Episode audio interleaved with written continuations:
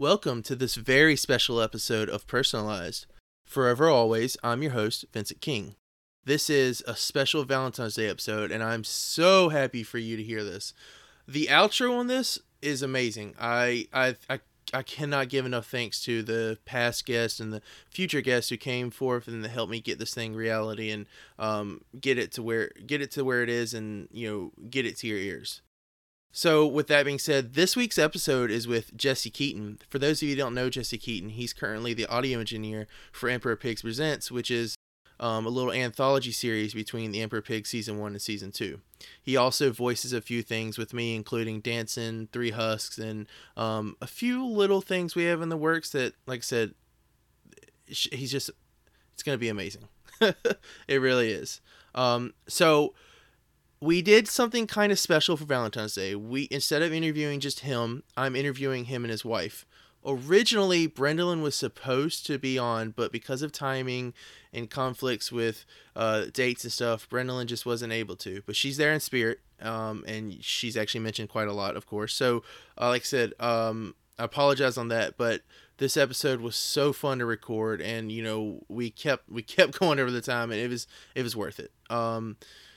Jesse and Teresa are an amazing couple, and I cannot thank them enough for sitting down and talking with me when the time they did. So please enjoy, and like I said, stick around because the outro is gonna blow your socks off.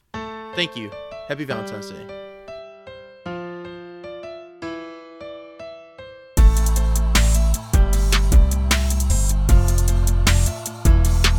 Personalized. The person behind the person.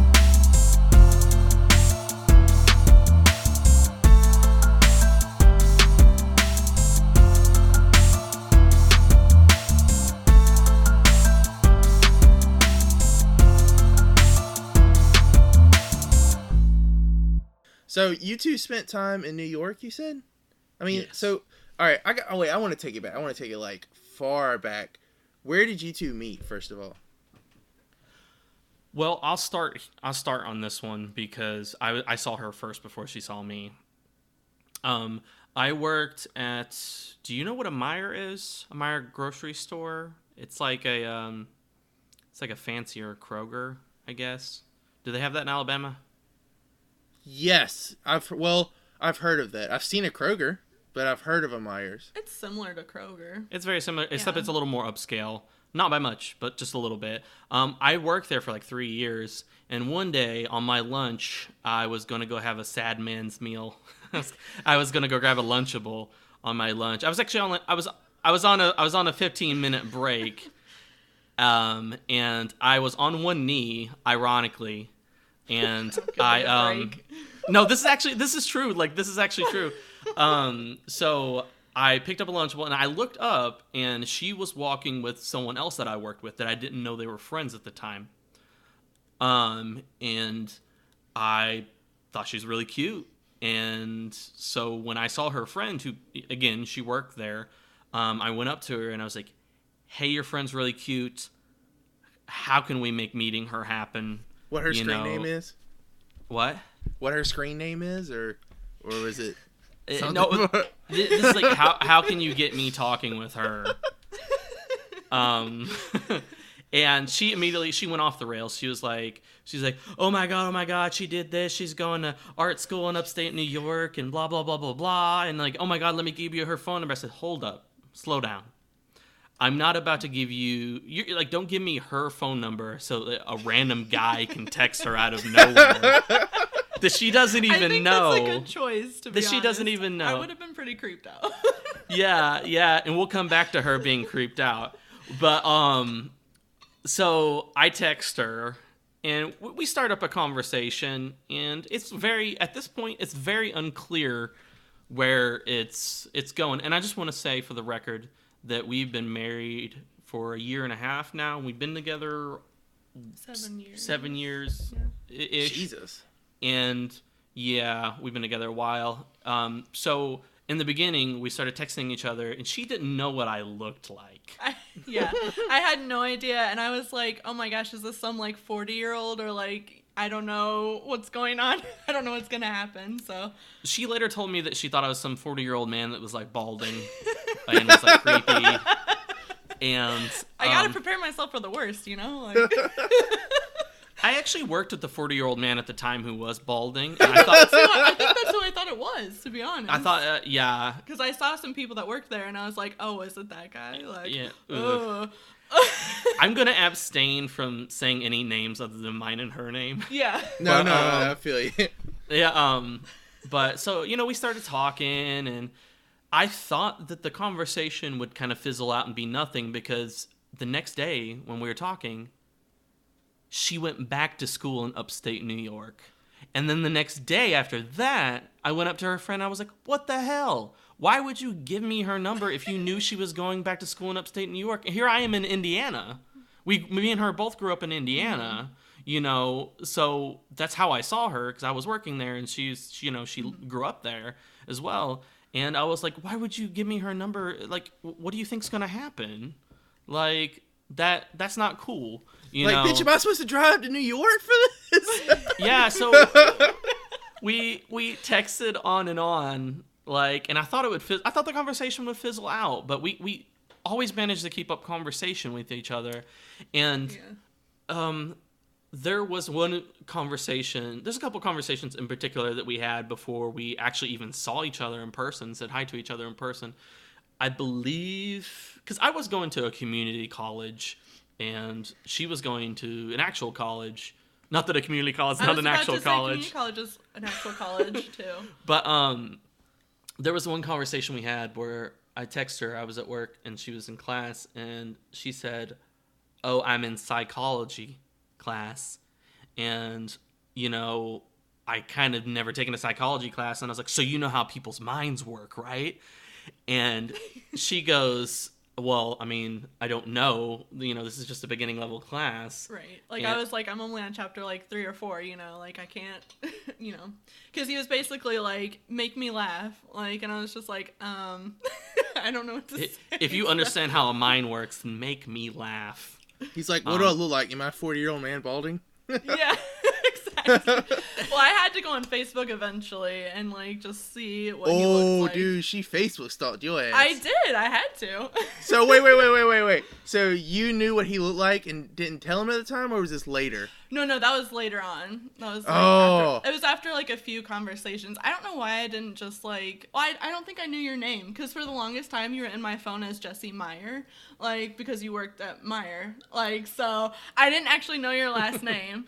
But yeah, but once I knew that, then I was like, okay, I gotta Facebook stalk him and, like, see what he looks like. And he was pretty cute, so, you know. You know me, Jesse Meijer, heir to the Meijer fortune. Wait. Okay, so with you two being married, I'm gonna assume that you took the Keaton last name, right?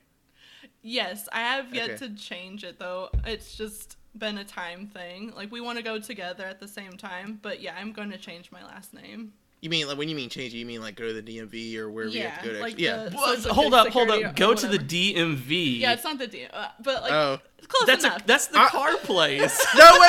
I thought you had to change it, like your license and all your official papers and stuff. Is that what you do? Is that what she's talking about? No, you go to the Social Security office, but you still have to change like everything. Well, else. Look, I'm in Alabama, so my Social Security office is probably with the DMV. I'm gonna be honest. I didn't even know they were separated till now. To me, it was like close enough for me, so you know, whatever, like same thing. But my point with that is like, do you think maybe it's kind of like a funny, weird twist on fate? Like, you have his name as Meijer because like it's, I guess, like, I don't know, how do I say this without sounding like the last name Keaton is kind of like going to be revealed to you because one day you might even have that last name. That is kind of funny looking back on it. Like, I didn't think of it like that, but yeah, definitely interesting. And you know, I didn't, you know, one could assume that she Facebook stalked me, you know, like I kind of figured that you were Facebook stalking me. I mean, the entire time I wasn't just, what did you think the entire time I was just like, I've got personality. Like, she doesn't even know what I look like, and I could tell she's in love with me. Well, your personality was definitely different from other guys I've talked to during that time too. So like, yes, your personality was a big part of it too. So, you know. Did you hear that? My personality's big. Oh my God. Wow. So she left your ass in Indiana. Yep. She's in New York at a college. You're texting. You haven't FaceTimed, or she may or may not be Facebook stalking you. FaceTime, yeah. Wait, I'm assuming FaceTime wasn't a thing then, was it? 7 years. Well, it was, right? 7 years? I think it was. Was Catfish already out? Was the show Catfish out? I could have been... No, I thought of that. I thought of that, literally, because I watched that show. I didn't even know what that show was until we were, like, already dating. That's funny. Oh, my gosh. No, but, yeah, my friends were like, be careful, like, you know? And I was like, well, I think he's fine, you know? Like, I know what I'm doing. Well, I guess, again, not to get out... Well, I guess it is kind of self-subject. All right, so Brendalyn and I... And I'll make this really quick. When we met, my friends and I with Marvel, we make it like a big thing. It's like a big, I guess, like a tradition for our friend group. And we would tend to go, if we could, every Marvel movie. And we went to go see Guardians. And at the time, Brendalyn was working at the local theater where we went to see it. And she was happened to be. And what's funny is like, I guess to give her time and spotlight on that is that she wasn't even supposed to be working that night. She worked. She was covering a shift for a friend, but she was taking the tickets and stuff. And like I saw her, and I was kind of tempted to talk to her, but my ass. And this is where I did the, I guess you could say the kind of Facebook route, but I was like, you know, she's kind of cute. I didn't really, I was more excited to see Guardians of the Galaxy 2. It was kind of on the back of my mind. It was, but it wasn't. So.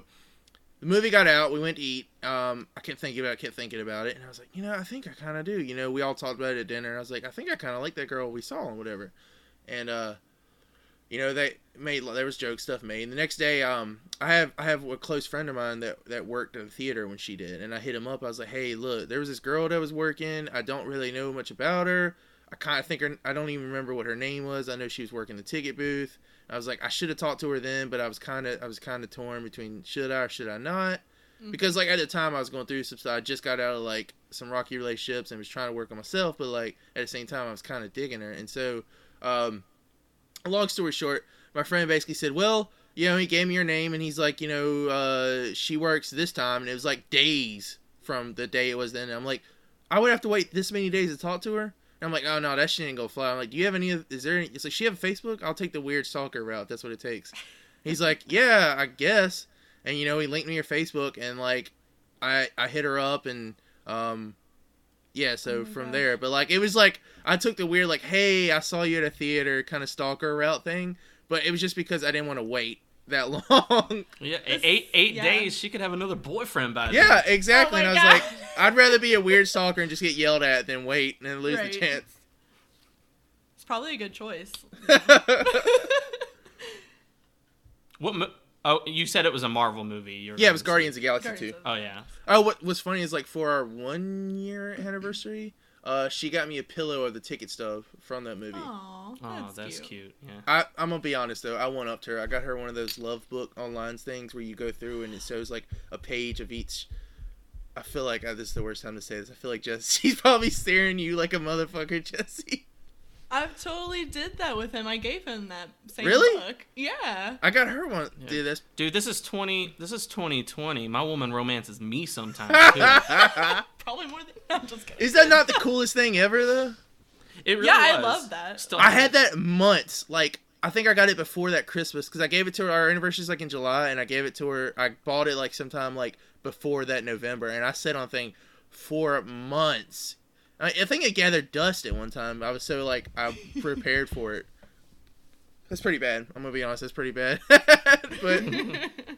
But, like, I was so excited. Like, the day it came in, I was, like, I video timed my mom because she lives in North Carolina. I was like, let me show you what I got Brendalyn. I was like, I'm just so excited, but I can't give it to her for, like, another 6 months, it feels like. Wow. Yeah, I don't think I know where ours is. Do you know where? Like, probably somewhere. Yeah. We haven't lived where we were currently living for very long, but, yeah, it's around here somewhere. I know where ours is. Ours is in the fucking basement. I just found that out the other day, so that's fucking nice over. Our pillow's on the couch, I'll tell you that much. That's good. That's good. All right, so we're you know, New York. She's in New York. You're in Indiana. You're thinking about doing this long ass drive. What's going on? Well, let me. I want to say a couple things real fast. First of all, cute story. Cute story. Yeah, that was. Yeah. Secondly, I feel like a bad storyteller here, but I kind of want to tell the reason why I decided to tell this story of all on Personalized, which is the person behind the person. Right. Oh my God. I thought, when we talked about me being on the show, I thought about anything interesting in my life. You know, I'm just starting off doing podcasting and stuff like that. Oh, we're going to get to that. Yeah. Trust me, that's a worm. I'm excited to open up with her right here. Well, I think of the most interesting things in my life and the most interesting things that I've done. And to be completely honest, yeah, I feel comfortable right now in life, but I feel I'm actually a very boring person. But the most interesting, groundbreaking, life-changing thing that I have ever did was actually get with my wife, and this is why I'm actually telling this story, because it is the most significant thing in my life, and I'm not just saying that. It actually is the biggest risk that I've ever taken in my entire life, and it paid off. So. Aw, that's sweet. If y'all need a kiss, I'll pause it for a minute.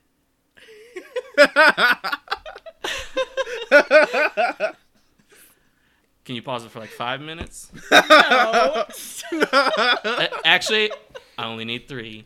Anyway, no, cut that out. That's so stupid. No, please let me leave that. Oh my God. You can leave that in. It's fine. That's just Thank stupid. You. That's perfection. Okay. Anyway, so I'm gonna continue on with the story here, and she's gonna chime in when she has one of those. Well, actually, this is how I remembered it moments. I'm sure you're fine. So anyway, we finally decide to meet. We're texting. The conversation doesn't fizzle out. As a matter of fact, there was a very interesting time in our relationship where she was at a party, and I called her at this party while I was waiting for a blind date to show up. I was literally waiting on a blind date. This is how like good of friends we had become. I was waiting on a blind date that my best friend Curtis Eddie, who actually has one small line in an Emperor Pigs Presents episode, actually. Him and his now wife set me up on this blind date, and I was waiting for it. And I called her because I literally have no reason why I called you. And I was like, what are you doing? She's like, I'm at a party. And then she literally went in the bathroom when we talked. And then the blind date showed up, and it was not very good. But, hold on. I really want to take a stab here. I guess that, I wouldn't say this is petty, but I really want to ask, when he said blind date, like at the time, where was your mindset knowing that he was on a blind date? Like, I'm assuming you had to have somewhat feelings for him. You know, it's funny because like I was thinking, well, this could go somewhere, but at the same time, we never met or anything, and so like. I was like, I could potentially like him, but, like, at the time, I don't think I liked him enough to be, like, you know, jealous or anything of, you know, him going on a blind date. You know, your ass is like, I hope it's a man. I hope it's a fucking man. Well, I mean, see, the thing about it is like, you can't really get upset with someone for who they've, you know, been seeing in the past. Because in all honesty, up until we had our first date, we saw other people. Yeah, like, we did. You know, like, you know, it wasn't serious then. We consider it serious now, but, you know, no hard feelings. The past is... I mean, honestly, at that point, I was like, I can see this being a good friendship. Like, maybe more, depending on, you know, the chemistry and the, you know, when we meet in person. That was honestly my thought process on that, but... Yeah, and things happened. She was at a party, whatever. Like, I think I remember, like, way later on, I was like, you know, like... I was seeing this girl for a second, and you're like, I actually did make out with a guy at that party. I did, yeah, so. And I was like, oh, dang. And she was like, oh, dang. And it's like, well, we're together now, so whatever. It's okay. Like, so we finally were like, let's meet each other. And she was like, when we want to meet. And then May 24th is when we met, and that's actually our anniversary. Mm-hmm. And it's very... Or what did I say? I said, we should say something really stupid as soon as we meet each other so that the ice is broken immediately. Right, like an icebreaker. Like, so I knocked on the door, and I saw her. She looked really cute. We were going to go out on a date. And you know what the first thing I said to her was, Vince? I said, hey, sugar tits. Did you really? Yep, you did. And what did you say to me? I said, hey, sex kitten. That was our icebreaker. I bet her dad was in the background like, I don't know about these online people. No, my dad left. Oh, your dad? Oh. Fucking I don't sex know why. Kitten. Yeah, yeah. So went on a date. Very good time. Awesome date. Where was y'all's first date? We went to Panera Bread. We went to Panera Bread. And then this like park. I don't remember. Did we see a movie? I don't think we saw a movie. And then we went to a park. And funny enough, while we were walking in the park, some random people literally set off fireworks. I'm not even like joking. Like, and you know how like sometimes of a witty smart ass I can be, Vince. Like, were you like, I guess we're supposed to kiss? No, I saw the fireworks and I literally like pretended to look at my fake watch on my wrist and I was like, damn, I told them not yet. It was a good try. And then it was a great summer. It was a fantastic summer. No, it was good. It was, yeah. So did you guys, from there, were you guys like, I guess, were a couple then? Or was there some more dates in between that? I mean, like, not more dates between you guys, but like dates with other people before that. Or after that. No, I think we pretty much were exclusive at that point. Yeah, we were exclusive because things were going great, you know. Yeah. We were. It was one of those things where we were like all into each other, you know. Yeah. And then the end of the summer came, and then like a decision needed to be made because I was still going to a community college in Indiana, and she needed to go back to upstate New York and Oneonta, New York, to go back to continue college. You know, we were both in college. What year was this? 2012. You should know this. You spoke before I spoke, so. I don't think you remembered. Wow. You spoke before I spoke. So. It's okay. Okay. Whatever. So 2012. Okay, the year that we were supposed to die. Okay. Oh, really? Was it really? It wasn't like 2012 was the last time we had that whole. It's the Mayan calendar. Yeah. I didn't realize that. I only remember that because like I remember we like my friends and I made a big deal of it. Like that night we were at like a friend's house who like. At the time was the only friend we had who like had all the guns and stuff. So we were like, we're going to stay here because if the world ends, we'll be safe. Fuck our parents. We're going to be all together kind of thing. And then like, I think 2012 is also Avengers. So like, gotcha. Okay. Sorry. I don't know.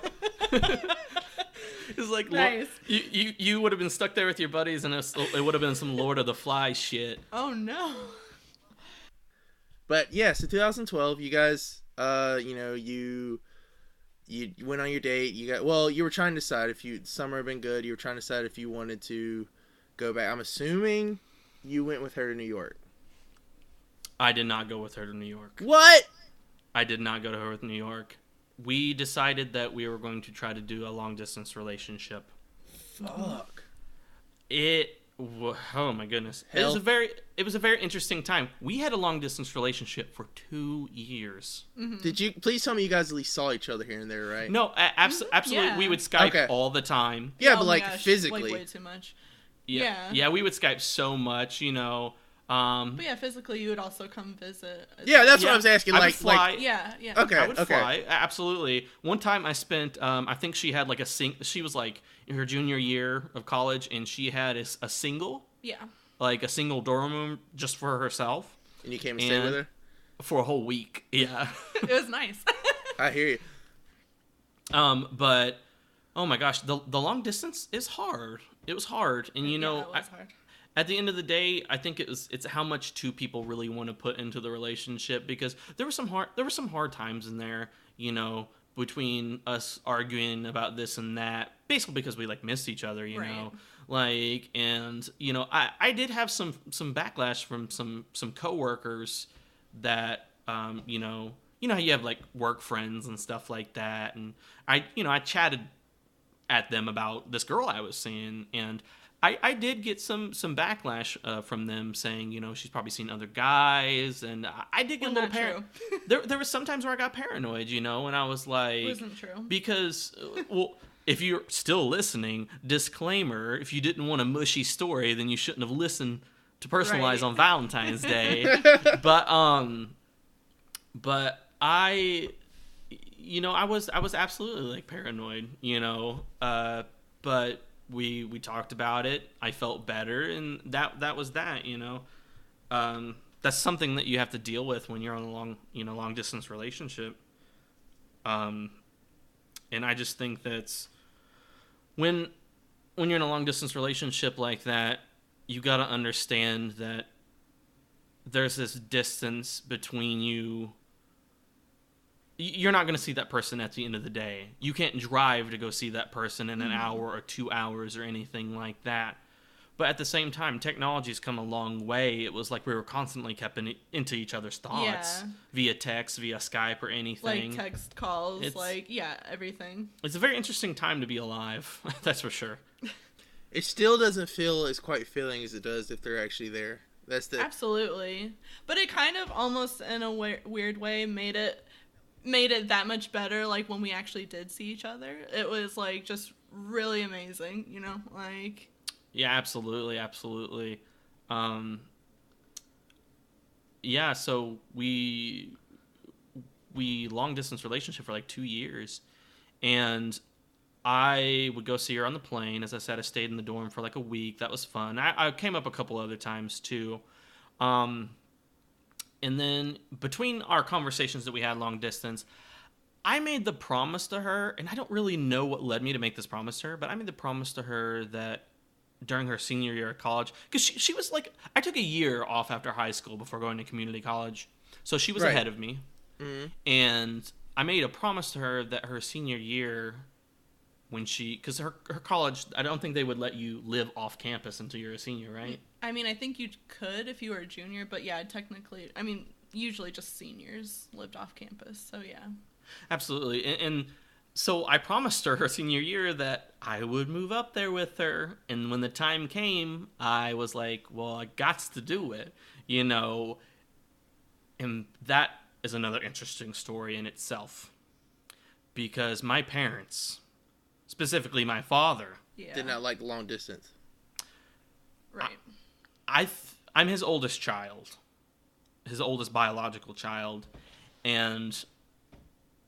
I made that decision, and I you know how parents go when, like, their children finally, like, leave the home and stuff like that. He got very upset with me and was being very irrational about a lot of different things. And even to this day, I can say that he's being irrational, although we've totally made up.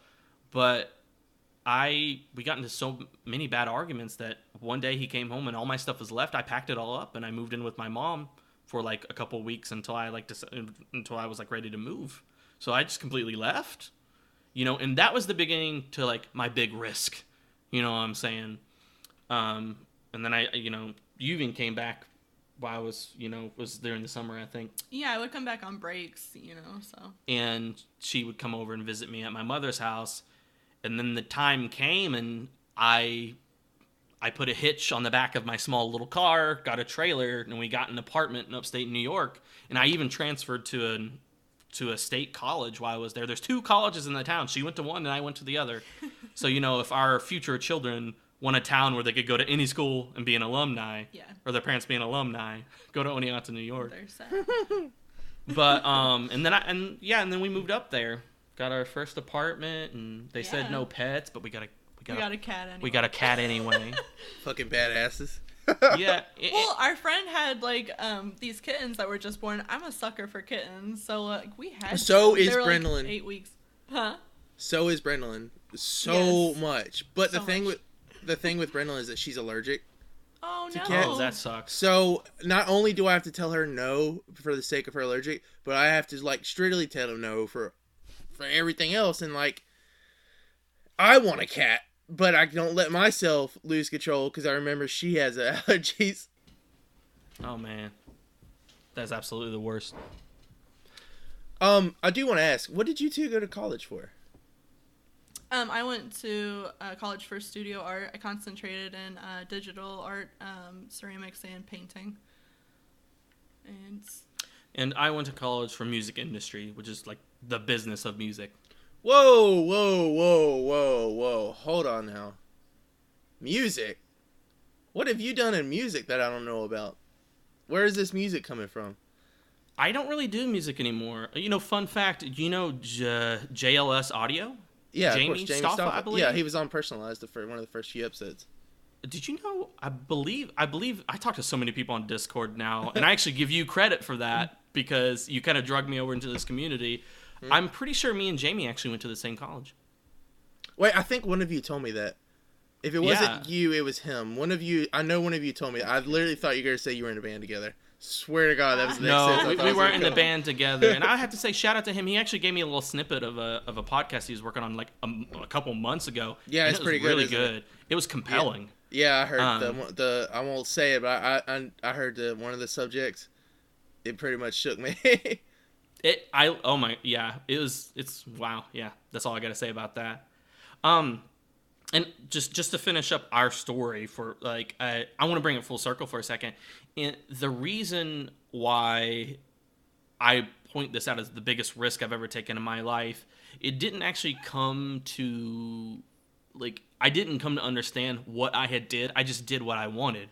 You know what I'm saying? I didn't understand what I did until several years later after we had been together for like 3 years, because of two reasons.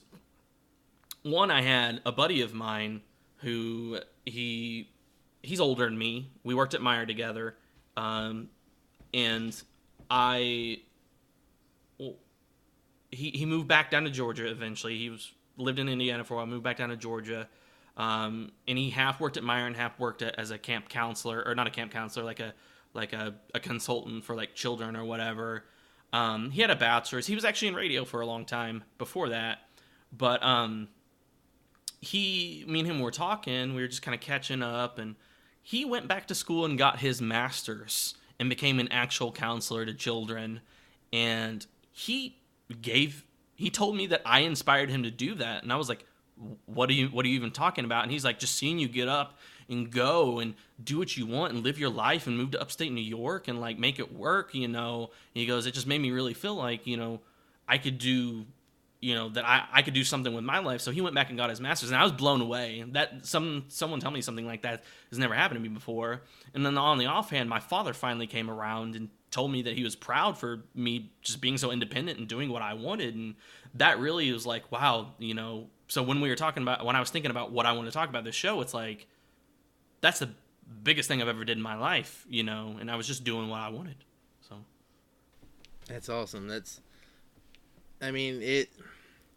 I guess, like, you know, I'm due to get married in the year, and that's one of the, I'm not saying it's the biggest thing I've done in my life, but like, it's kind of a big step for me too. But, you know, you've already done it. You've been there, you've done it. Both of you are extremely happy, you know, and like you said, this is one of the biggest things you've done in your life, and it's something you can, you know, keep with you always as far as getting married to the one you love.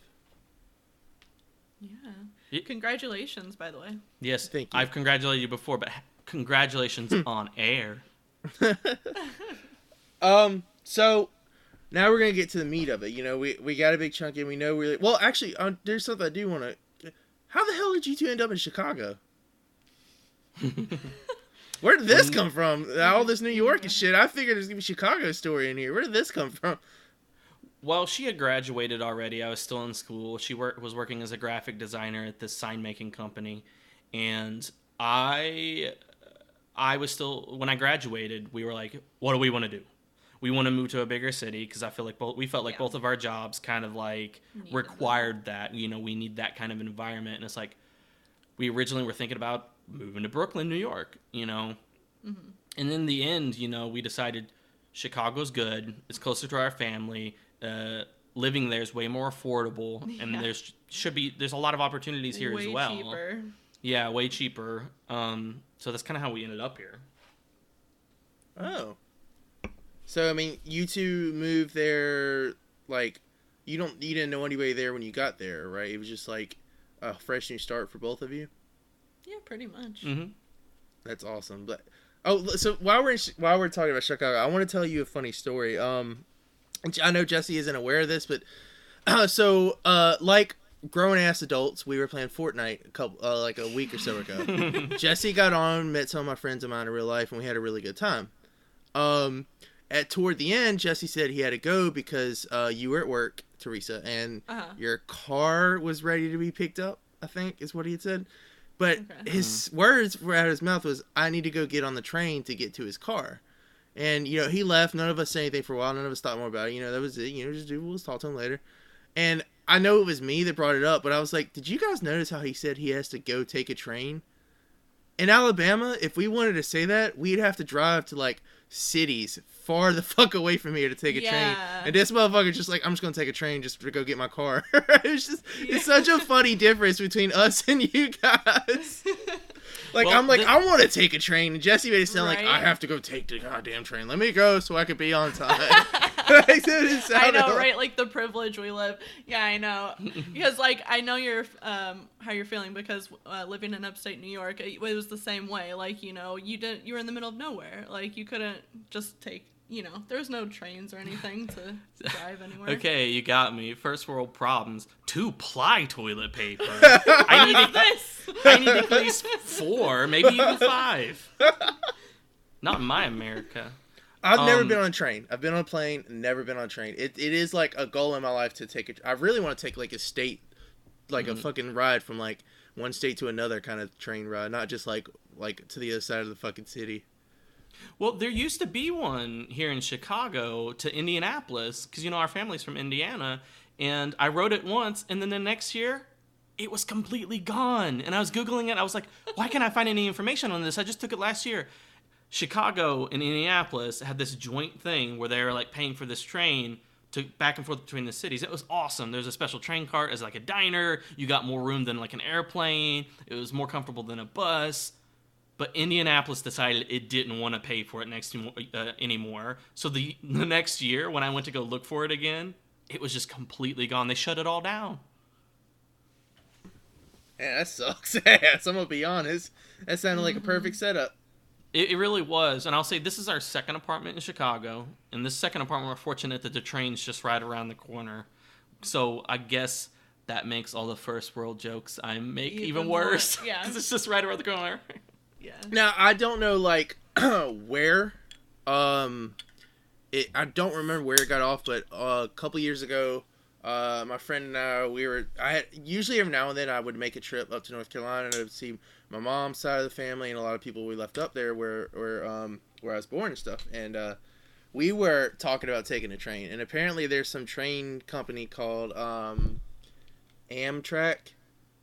And I guess that bitch runs like all over because you could find different paths to go to different places from the train. But I'm like, where the fuck do we get on it in Alabama? And the only thing I could find was it just says Birmingham. So long story short, it ended up being too expensive for our taste at that time. But it was an idea that we learned was in the pocket, was that there are fucking trains you could take like that. That's good. Absolutely, it's way more comfortable. I actually think Amtrak was the one I was talking about. So, yeah, that sucks. I had never heard of that in my entire life. So, you know, you two, you're married, you're living in Chicago. I guess, like, you know, really, like, I mean, what do you two have any goals as far as, you know, I mean, with obviously, you know, kids, I imagine one day, but, or not, some people, but, you know, what's next for your relationship, for you guys in the relationship and where you two are at? I can't grow a child inside me, so I'll let her comment on this. Oh my gosh. I'm not gonna lie, I really thought you were gonna say, I can't make children, so I thought that's where this conversation was going. Interview over. Yeah, I mean, probably eventually soon, you know, children are in the future. I don't know. It's a real focus on the careers right now. Yeah, I think right now we're focusing on our careers. That's a smart move you could do. So, I'm going to be honest, looking from the outside. And not that I have kids, but it's a smart move. Right. I mean, yeah, from what I've seen, too, I think it's the better choice. Like, I don't want to, Well, I don't think it's unique to... I'm sorry, I just was going to say, I don't think it's unique to us. I think it's unique to our generation. Our generation's actually having children way later on. Yeah. Have you guys at least like maybe talked about it though at some point, right? I imagine like everybody does, right? Or is that just a myth I'm hearing? We talked about children? Or... Yeah. Yeah, of course. Yeah, we've talked about that a lot of times. Like if you guys had any, you got all the names picked out and all that stuff. Oh no! Oh no! What? No. You name it and you get attached. No, but it's not okay. That is I guess so that's not. Where... That's so not where my mind is. You get attached now to the idea. No. Oh, do you two still have the cat? We have two cats, yeah. I want to say he told me that one night on over either Discord or gaming. After we moved our first year in Chicago here, we got another cat. Jesse was really persistent about getting another cat, actually, surprisingly. But I'm really glad that he was, because I really love our new cat. I mean, I like our old cat, too. I was about to say, that sounds... if I was that old cat, I'd just be flipping you off with my paw right now. Maybe a little favoritism, but, you know, it's okay.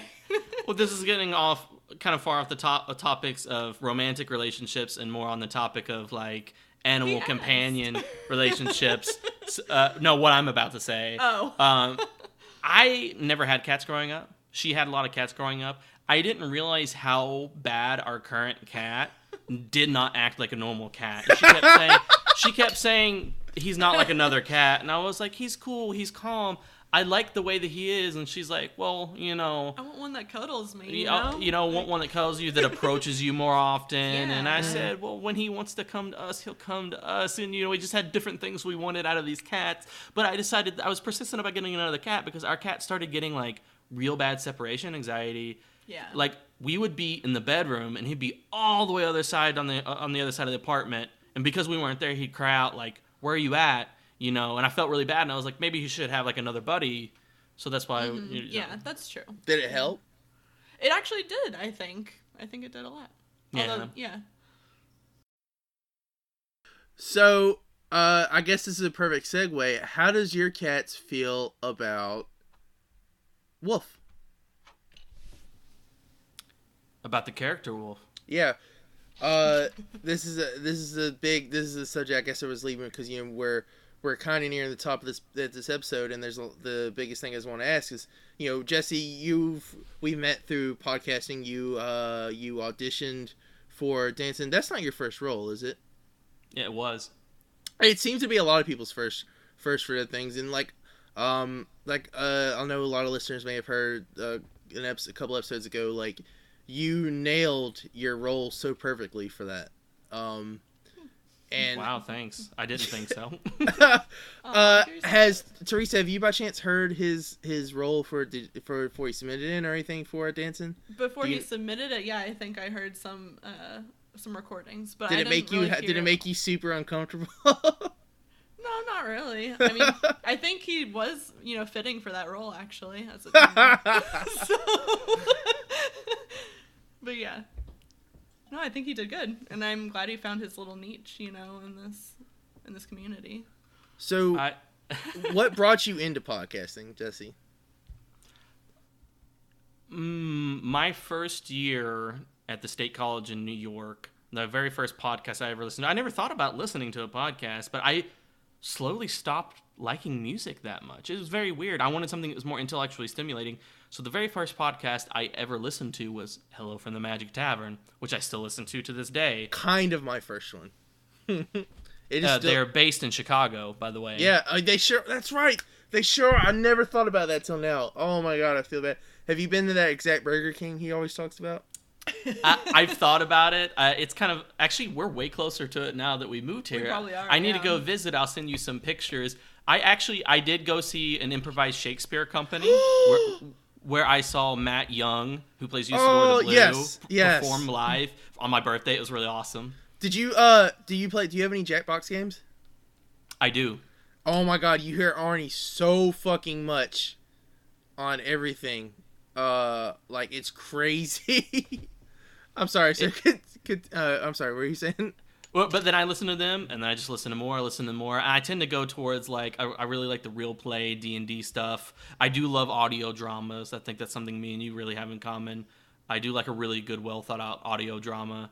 I like listening to audiobooks, too. And that it just kind of went off from there. And I did eventually do, like, a market analysis. Because, you know, in the music industry, it's like, two-thirds business, you know, so it's... You know, when we talked about marketing, I needed to do it on something, and I was really into podcasting at the time, so I did it on podcasting. So, and I've been kind of following the industry ever since. Okay, so, but what made you audition for, like you said, Dancing being your first? What made you audition for Dancing? Like the step for that. I was trying to figure out what I was going to do with my life, man. Like, I was, you know, I had this job. It's not a bad job. I still have it.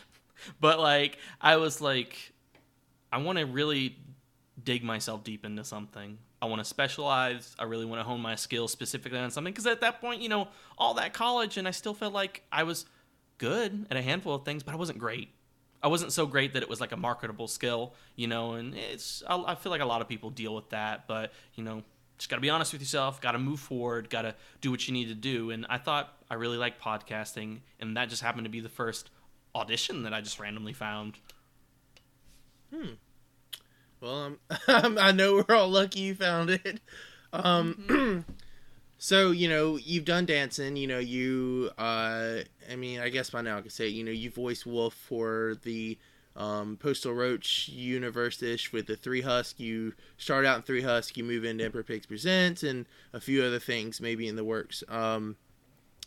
But, like, so, Teresa, how were you, like, you know, I don't know where you were at the time when Wolf was created or was recorded. How do you, where's your take on him doing the podcasting?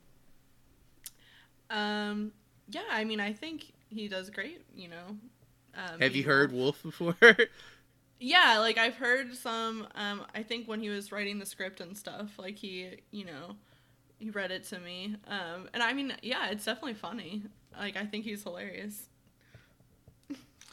Can I segue off my own ego there for a second? And I want to answer your question. Yeah. I want to answer your question earlier about how my cats feel about Wolf. Okay, let's hear it. I am a method actor, voice actor, and when I'm getting into the character of Wolf, I chase my cats up a tree. I was hoping you would say that. I'm like, please tell me he says he chases his cat around the apartment. Oh man, it's not really funny when like you're predictable anymore, is it? I didn't see that coming, so that was funny to me. Self-destruct. Oh, that's awesome. So, you know, you got a role on Dancing, you know, you have a permanent role with the Postal Roach, and not just, you know, being the voice of Wolf, but you also, you know, you've been doing the audio production behind Emperor Pigs Presents during the Emperor Pigs seasons as they come on. And, you know, is this something you're enjoying, you know, as far as, you know, on your downtime between, you know, work and spending time with Teresa and the cats and jerking off on Minecraft?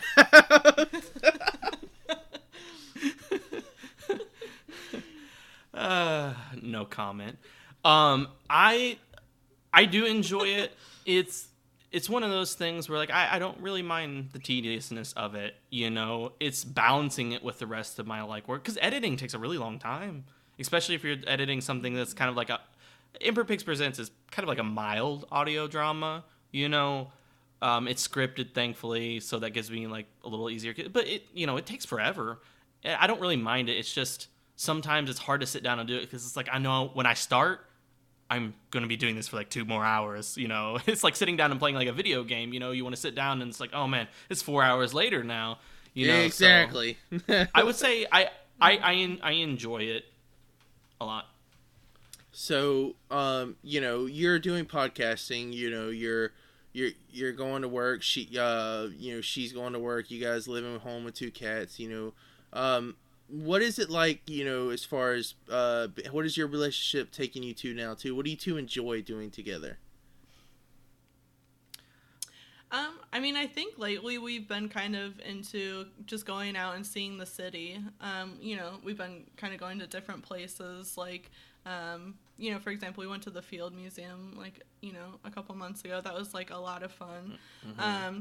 I mean, when we're just hanging out at home, we just kind of, you know, play, like, old school Nintendo games. And, like, I mean, so I've been kind of starting to play more new school games, although it's, like, so weird for me. It's, like, harder for me to learn for some reason, but, you know, like, playing Minecraft and, you know, I think we played Outlast, too, a little bit. Like, Outlast 2, a little bit. How much did that fuck y'all up? Please tell me. Did you guys play the first one?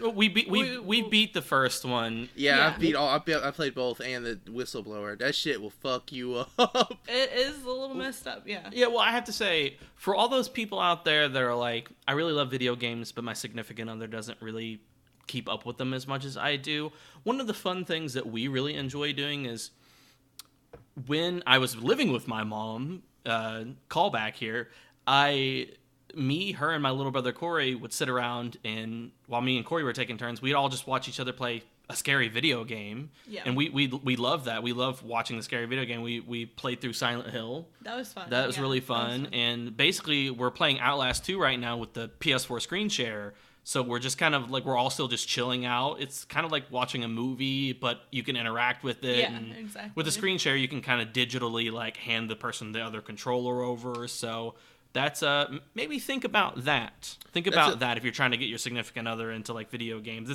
It's about the entertainment. It's not really about them playing, because it's a learning curve. I never thought about the screen sharing thing. I'm gonna be honest. That's a pretty badass idea. So when Brendalyn and I lived at our last place with our two friends, we lived in an apartment or an apartment. We lived in a house. We rented a bedroom with two buddies of mine, and so like if she wanted to be home, she would have to see me sit there and play video games lifetime, because that's another hobby of mine. But the only game I had her any bit interested in was Heavy Rain, was one of the PlayStation exclusives. Yeah. We beat that together. Her favorite thing to do was lay in bed while I sat in my chair and talk shit about decisions I did wrong, because everything you were supposed to do in that game, I fucked up on. I didn't find the killer. I got a lot of people killed, and her favorite thing to do was laugh at when I fucked up. And so when we talk about video games, she's like, the only thing I really like to do is laugh when he fucks up on that one game he was playing. That, or she likes to torture me on like repetitive Mario Kart or Crash Racing. Yeah. Oh yeah, that's hilarious. I love the Mario Kart too. See, that's the thing though. It's like you can find a way to bond when you're like pretty much almost doing anything. Let me give you a flip side here. Let me just flip it over. Something that she's into that I'm not into, but we have a similar situation. Okay. So I'm editing, and she's on her laptop or whatever, and one of the shows that doing something, and one of the shows that she likes, which that's a show that a lot of, girls our age like. Bachelor? No, not The Bachelor. Close. It's the Real Housewives show. I love that. Oh, I did not see that coming. No. It's good reality TV. I'll admit it's good reality TV. Andy Cohen does a fantastic job. So I'm over here editing some audio, and I'm like half listening to the show, and I don't really like dramas like that. I don't like reality TV. She loves it, but it's like, then I find myself caught up like talking to her about it, because at the end of the day, I'm throwing my opinion in there, and she's being like, well, it's like this, and it's like that, and it's like that, and it's like the same thing as, your fiance Brendalyn commenting on your bad decisions. I'm commenting on, I'm being constructive toward what she likes to do. And it could be both ways. Even if you don't really like what the other person's doing, you can make it work. I will say, like, the last thing we have essentially bonded over is that, and I know a lot of listeners may be breaking their head, but we finally decided to watch Game of Thrones.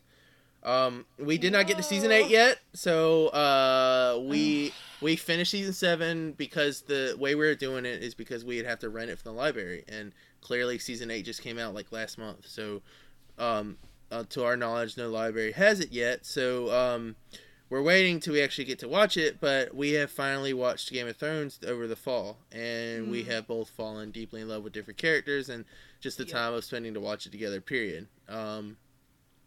It's hard to get her to watch a show besides The Office. That's her like glorified like diehard love in her life is The Office. The Office? Oh yes. Yeah, The Office is amazing. I love that show. So is like Parks and Rec. I don't know if you've seen that, but that's really good too. Yeah, like, all right. So one of my best friends, actually got her, and I guess since we already busted that bubble, is who Kyle is based off, who Jamie from JLS voices. Him and his wife got Brendalyn. What's the? I'm sitting here looking at it. It's the award thing. It's got a certain name for it. It comes with different titles. It's some office thing.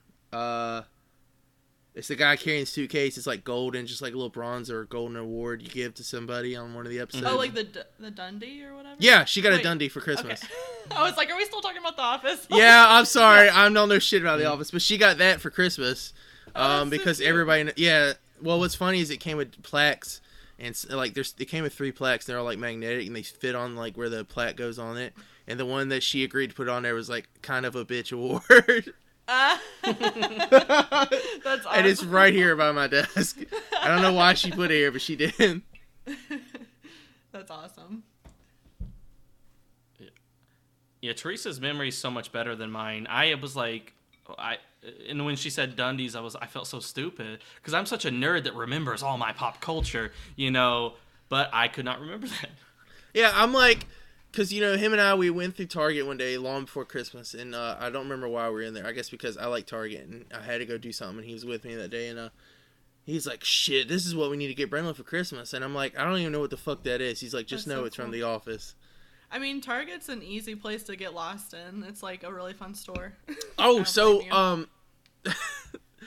I guess to keep with The Office thing, Brendalyn works at Lego right now, currently. They're the only Lego store in Alabama is just down on the 19th. That's cool. And she was basically getting semi-hyped up because there are, like, somewhat rumor or could be fake little thing going around about the Lego doing Office Legos. Oh. And when we were at Target the other day, we saw that the off-brand Lego had done the Office Legos.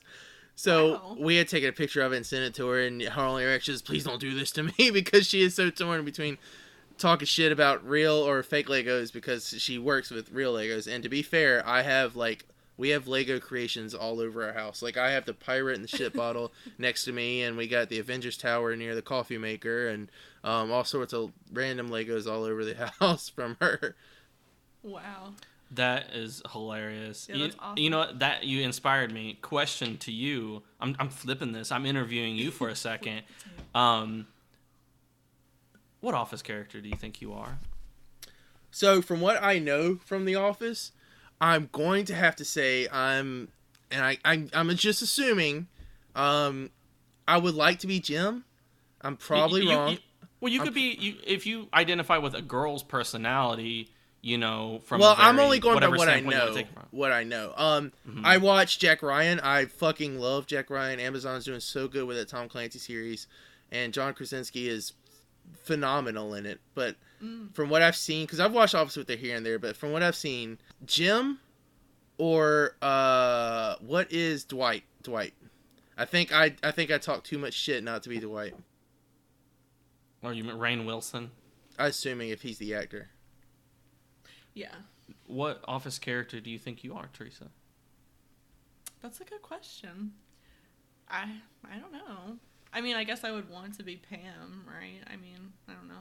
But part of me kind of almost wants to say Erin just because she's kind of fun and a little, I don't know. You could be a mix between two. Maybe you're like half Pam, half Erin. Yeah, I'll go with that. Yeah, because Pam did do art. That's true. Yeah, that's true. So, Teresa, you do art on the side, right? From what I'm hearing, you have a really good talent with your hand. What is it? Oh, thanks. You know, with Jesse doing podcasting, I mean, what is your big passion? Yeah, I'm definitely passionate about like design work and oil painting specifically. I've been painting since I can remember, pretty much. I'm kind of more newer to design, like within the last 5 or so years. But, I used to work at a sign shop, and that was kind of where I really got my first knowledge of, using the programs and, more aware of how the print world kind of works. So that was really interesting to me. So now, one of the reasons why I wanted to move to Chicago is to kind of find some sort of, techie type job. Maybe, become, a web designer or, some sort of, developer even. So that's kind of what I'm thinking right now. That's kind of what I'm working on right now. yeah, and I'm also just going to, like, some painting classes, and, you know, I'm having a lot of fun with that, so. You know, I just want to chime in and say that since this is, like, about relationships, too, part of being in a relationship is bragging about your significant other. I was just about to ask that. These art classes, she don't need them. She don't. No, they're very talented people there, though, but, like, she, you know... you went to school for a really long time doing this. Yeah, so. But it, I'm doing, like, different techniques that I haven't really, you know, tried before. And, like, I feel like my teacher is doing a really good job of, like, helping me kind of, you know, loosely guiding me, you know, to do that. So I actually really appreciate them a lot, to be honest. But, yeah, I don't know. I had to chime in and be obnoxious, so that's all from me. Well, what's funny is that Brendalyn's going for art as well, and she has a hand with art, but she's also the type to, like, well, for instance, for Christmas, all right, I think I'll go back to the year before last. She had painted my mother. So all my parents are, like, they have dogs. Everybody in my family has dogs now, it feels like. She had painted my mother a picture of her and her I guess we would say her current son, because she loves that dog. So, and granted, me and my younger brother, we do too. He is such a fucking amazing dog. But, so Brendalyn painted a picture of my mom and Cooper. It's an amazing looking picture. She loved it. Loved it. She bragged about it everywhere. She has it on her wall at the house. My stepdad wanted a picture of him and their other dog, which is his dog, Ember. I mean, it was just one of those things where it was, I guess it was also meaningful, but it also looks amazing. You know, it's mom and Cooper, overlooking, like, a sunset kind of thing. So the next year for Christmas, I convinced Brendalyn, or it took forever. It felt like I was in court and I was putting up paperwork, like, reasons why she should paint this picture of my stepmother and her dog who passed. She had, like, when I met her when I was younger, and when my father was married to her, Katie, a dog that I grew up with, and, you know, she painted a picture of her and Katie, came out amazing, and that's hung up on Pam's wall. So then this year, the court case was my stepfather, so I think I won that one, and she did it for Mark and him. So, but her thing is, like, she's like, they don't look good, I don't like doing it, I don't want to do it. And I'm like, but aww, they look so, everybody wants one, do you not see how amazing they look? Aww. But she's very, I guess, closet art style, so she likes to do. Nice. Does she do, like, paints, or, like, what does she like to? Yeah, she does. That's cool. Paints. I couldn't tell you what it is because I don't understand a lot of the art stuff, but she does paints. Sure. No, that's fine. I was just curious. Then, you know, I think we can relate on something. What?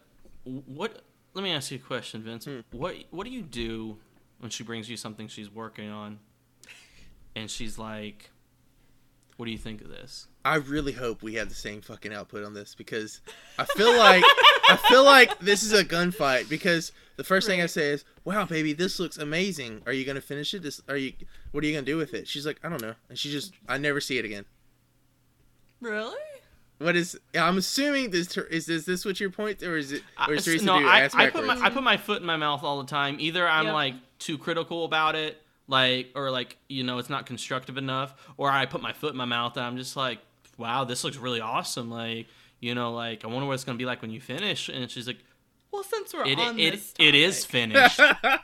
What are you talking about? Right, I was just about to say, I think he used to be more critical of my stuff, but then, like, as of lately, he's been more like, oh, this is really good. He's like, I like that. He's like, hey, this has been really good. Don't listen to my podcast. I don't want to hear you backfire on me. Exactly, yeah. Well, it's just like, it's so in my nature just to be critical of, like, everything. And, like, in the moment you think you're being, like, constructive, but, like, there's not really, you have to learn how to actually, like critique artwork as, like, someone who doesn't do art. Like, you know, that's the point of, like, going out into the art communities, because you're getting feedback from other people who know how to do it. Right. You know, when I'm like, oh, maybe you should, like, change how to this. Fix it, yeah. It's like when I'm like, well, maybe you should change this, or you should change that, and it's like, that doesn't actually fix anything. Wait a second, you don't know shit. Why am I asking you? Right. Yeah, I mean, and that's pretty much like. But see, with me, the only thing I could draw is stick figures, and even then, I feel like I could draw enough to have a joke, but if I was trying to draw serious, I wouldn't even show anybody my stick figures. But, like, she drew, so for my currently published novel, Demon Hunter, she drew a fan favorite, Abigail, and painted it and got a whole really nice picture of it and everything. That got more love on social media than my fucking book did, was her painting her picture of Abigail. Oh, wow. Yeah. So it's like, it's one of those things where, like, you know, I mean, like, I tell her, of course, I love everything she's do art-wise, but apparently I also don't have a foot to stand on, because I... Okay. Right. All right. I'm going to tell you guys something. She's in the background right now, and she hears this conversation, and I hope the listeners hear this. She's going through... I took graphic design when I was in trade school, really? And she's going through all my graphic design pictures I drew and painted, and just showing them off as I talk shit, just because for the joy of it. That's awesome. But... that... like, do you want me to give you advice on how to make that better? Because I finally feel like I've figured out how to, like, act normally about it. Well, all right. So my biggest thing is I know she draws great. We have notebooks of her drawings, like, hidden all over the camper. I sometimes find them, whether it's in our book collection or in her art collection or near our comic books collection. She doesn't like talking about it. She doesn't like showing them off unless I show them off or make her show them off, which is, like I said, a court case. It feels like I need to have valid points for anyone to see her drawings. But to me, I think she draws well. And that's not just coming from someone who can only draw stick figures. That's coming from, you know, like I said, somebody who has seen reactions to her art, not just mine. And plus, she's like currently going to college for it, so... it's just, it's a win or lose kind of thing with that. But yeah, so it, like I said, it's, I think we can now finally sympathize with each other on that guy. I mean, it seems like Teresa may be more open with hers. Well, it's like this. At the end of the day, when you have people that are really enthusiastic about art, I mean, that openly practice it even when they're not surrounded by it, you know, that's how you could tell, like, a true artisan. You gotta understand everything that they make, and, like, for anyone listening, if you know someone, this is probably how they feel. Anything that they make is an extension of, like, themselves. It's them personally. So to hear any sort of criticism on it, you know, it hurts. Well, at first, I mean, you do have to, like, be able to take a certain amount of criticism being an artist, just in general, you know, like, that's just life. You have to, you know. But as a significant other of someone who's making art, like, it's an extension of themselves, so you have to keep that in mind when you're criticizing, or even when you're giving, like, constructive criticism, because, you know, I feel like at the end of the day, what they're really looking for when they show you something is positive encouragement and a guttural reaction, you know. Part of it is them having to deal with, like, your guttural reaction, which can't really be helped, but you can always encourage them. You can always, like, you know, try to, like, encourage them to, like, push themselves in the direction they want to go, not in the direction you think they should go. Exactly. So I kind of want to circle back to something. Are you two, by chance, like, is there, you know, we had talked about, you know, the art, the podcasting, you know, you guys, you know, you love your cats, you guys live, you know, your relationship's going. Yeah. The cats are very important. Is there, like, a thing you two share, like a something for your relationship? I guess, like, if there was a certain movie you two bond over, besides, you know, I guess the video games, but, like, a particular title, a particular theme on something, or in general.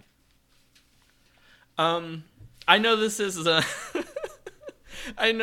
an audio medium, but if you were in the room with us right now, we were silently looking at each other, mouthing to each other silently, like, should be, you know, like, what are we gonna do? What are we, you know, like, what do you like, you know? So, well. Did you say, I'm trying to think. I'll give you an example. Would an example help? Okay. So, yeah. You know, I said Brendalyn and I met at Guardians of the Galaxy. You know, this is a relationship episode. So, right. But the thing is Brendalyn and I will give my uncle Brad a shout out. Them two are the biggest DC comic nerds that I know of in my life. She is all she loves. She diehard loves the Batman series, knows most of the DC stuff. So, but my thing is Marvel. I purely know a decent amount of Marvel, or I feel like I do. I follow Marvel more than I follow DC. I love, like the Punisher and Blade, and a lot of them share like my heart. Like I make sure to have pops and everything. Like I'm a huge Marvel collector all over this place. But when it comes to comics, we actually have individual box. We have a box for DC and a box for Marvel, because when we go to comic shops, which is something we usually do when we can together, she immediately goes to the DC section to catch up on her Batman, and I go to Marvel for obvious reasons. And we have a spot in the cabinets where we have her DC comic books box and my Captain America Marvel box to fill up with comic books, because we usually collect sometimes that many to try to fill up the box with.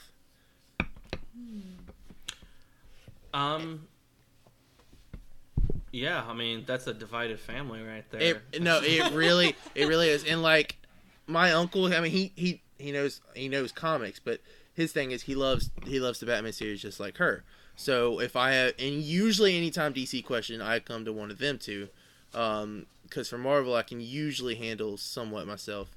But like, so like I said, you're right. It is a family divide. It's just one of those things where like, but it like also for our wedding, currently we have planned is that the groomsmen are Marvel and the bridesmaids are DC. They are going to have a particular, to basically flag our relationship. So, like, and, the groomsmen picked out their heroes, and the DC girls, most of them doesn't give a shit, so she picked them out for them kind of thing. But, yeah, it kind of signifies our relationship is how the houses come together. Yeah, I can't really say which one I am more, although I was gifted The Watchmen over Christmas. Oh, which is DC, technically. So, but the graphic novel, or? The graphic novel, yeah. I really want to read that, because Kevin Smith's podcast has been talking so much glory about the TV show and how good the book was, but... That's an awesome gift, though. I'm not gonna lie. Yeah, it really was. So I'm gonna read that. But back to your question, I would have to say maybe it kind of changes for us, but we always find something like bond over. But one thing that we immediately bonded over, one obscure thing that we immediately bonded over was. Let me take everyone back. To the year 2005, when YouTube was in its infancy, there was an obscure cartoon that I loved. Yeah. That no one else would watch or talk to me about. Wait, was it seriously that long ago? Yeah, it was a while ago. Wow. And when I finally visited her in the college dorm room, she had a T-shirt. Of this really obscure YouTube. Wait. Can I guess? Yeah. I feel like I'm gonna be off because I watched it on YouTube, but it's not a cartoon. I don't. This is a cartoon. Just fuck. Is it Red versus Blue? No. Shit. It's not a cartoon. Shit. Okay, go ahead. You said Red versus Blue. No, it's not Red versus Blue. It was a little cartoon created by Oni G. I don't know if you know his work at all. It's a little cartoon series. It's about 6 episodes long. That they're not all that long. Yeah, they're like maybe 5 minutes apiece. Yeah, so many memorable quotes though. Called Leo and Satan. And no matter how many times I showed these videos to other people, we couldn't joke about it afterwards because they didn't think it was funny. And they are hilarious. And there I'll was probably one find it hilarious. I'm gonna be honest. You would, yeah. It's our community's sense of humor. But like, there was an episode where he's a little line. He says, socks is for your feet, silly. That's like how he talks too. Yeah, that's kind of how he talks. And I went to visit her in a dorm, and she was just wearing like whatever T-shirt to like go to bed, and it was a picture of Satan saying socks is for your feet, silly. And I said, no fucking way. So yeah, at that point you were pretty much like marry me, like.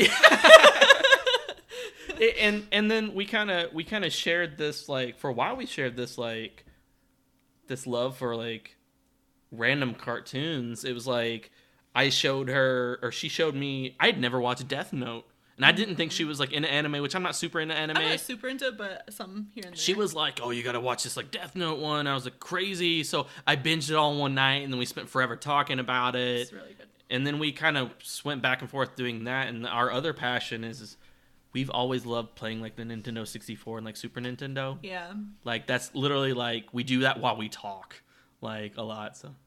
Yeah, exactly. I feel bad because I know I've kind of like. I wouldn't say I pressure you, but when you get a Switch, they don't have the 64. They don't have 64, but they have the Super Nintendo kind of ported onto the Switch that you could play. And it comes with like rewind features and all this other little shit, but you could play on your Switch through HDMI port and stuff for free with Nintendo Online.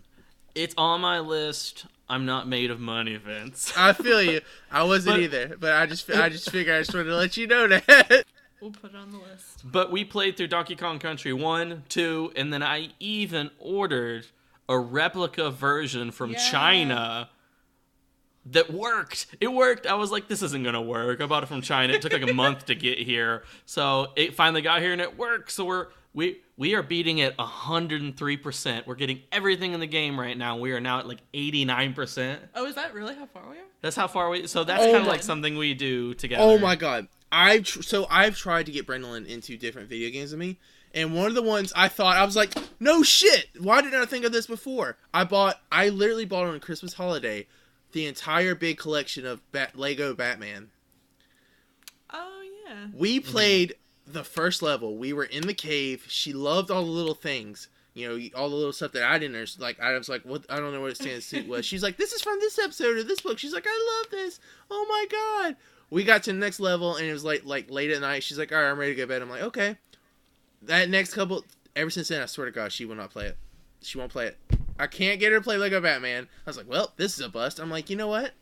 I know what. You'll play Smash Brothers than me. Wouldn't do that. And I'm like, well, fuck. I'm running out of options. But then I found out her biggest thing is she loves, like, racing games. That's where her drive is. Mm-hmm. And I was like, I don't... Fun, yeah. We do as well. And I think it's like one of those things where once you started it, you don't mind doing it, but you never go out of your way to do it. Mm-hmm.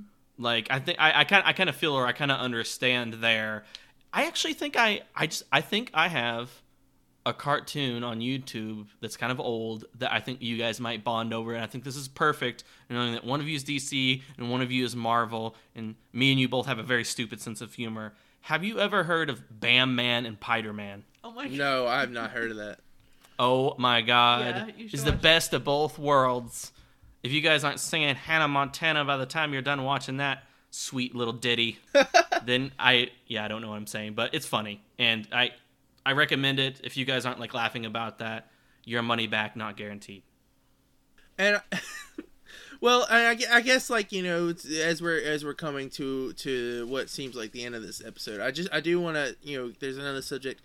Clearly, you know, we're hoping that, you know, we could get this thing out around Valentine's Day. So my question is, what do you two normally do for Valentine's Day or for this Valentine's Day? Is it something special you have planned? Or, I mean, you know, like a tradition or a yearly thing, an annual thing that happens to be around Valentine's Day? What is Jesse and Teresa's Valentine's Day like? I got this. If I spoiled something for you two, I am super sorry. I did not. No. Don't say that. Okay. No, listen. It starts a month ahead of time when I'm like, hey, you want to do anything for Valentine's Day? And she's like, I don't know. Do you want to do something? And I'm like, I don't know. Conversation ends, dropped. Valentine's Day is suddenly upon us. Right. That's like basically, yeah. And then we just, I don't like... sometimes I do really romantic things, and it doesn't always fall on Valentine's Day. Yeah, like, normally, like, if we do celebrate it, it's, like, within a few days or, like, that weekend or something, because typically I'm, like, working then. I don't know. Do you have that off? I mean, typically... It's on a Friday. I think you're working. So, no. Well, okay. What about that evening? No. Well, I work until 11 at night, so... What do you do for a day job, or a night job, exactly? He has mentioned to come to you work, but, like, what... I mean... Yeah. I work in housekeeping at the Sheridan. It's not... Yeah. It's not that great, but, you know, it pays the bills. I feel you. Yeah. So we have, like, opposite schedules, pretty much. So what did you do last year for Valentine's Day? What did we do last year for Valentine's Day?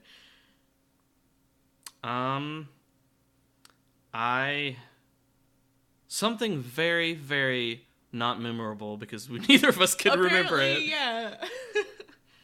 What was your first Valentine's Day like together? Your first one. I think we were away. Well, we were away. So from we probably. Yeah, we Skyped. We Skyped for sure. Yeah. I think I might have like ordered you some stuff, sent you some sweet stuff. One year you sent me a pizza in the shape of a heart. Yeah. Holy shit! I bought that for. I'm saying holy. Wait, what? I've done that before too. The little really. Heart. It's, well, the one I did was from Pizza Hut, but I'm also white trash, so I don't know if that. I think it was from Pizza Hut for me too, but I was like, I didn't even know they could do that. That was like kind of cool. Didn't I was like, because you were hanging out with your friends, kind of, weren't you? No, I think I was just like staying in. I remember like warning, being like, you can't share this with anyone, and you have to eat the entire pizza. Yeah. You don't like me. Were you able to finish it, or were you like, I'm sorry, I love you, but I can't finish this big ass heart? Well, I think that was also the year I had a mini fridge, so I think I like saved it like for the next day. So I couldn't finish it all in one night, but I ate the rest probably the next day. Yeah, yeah, and I find practicality attractive. It's like, man, when we're living together, you know, later on, she's gonna be really good at leftovers.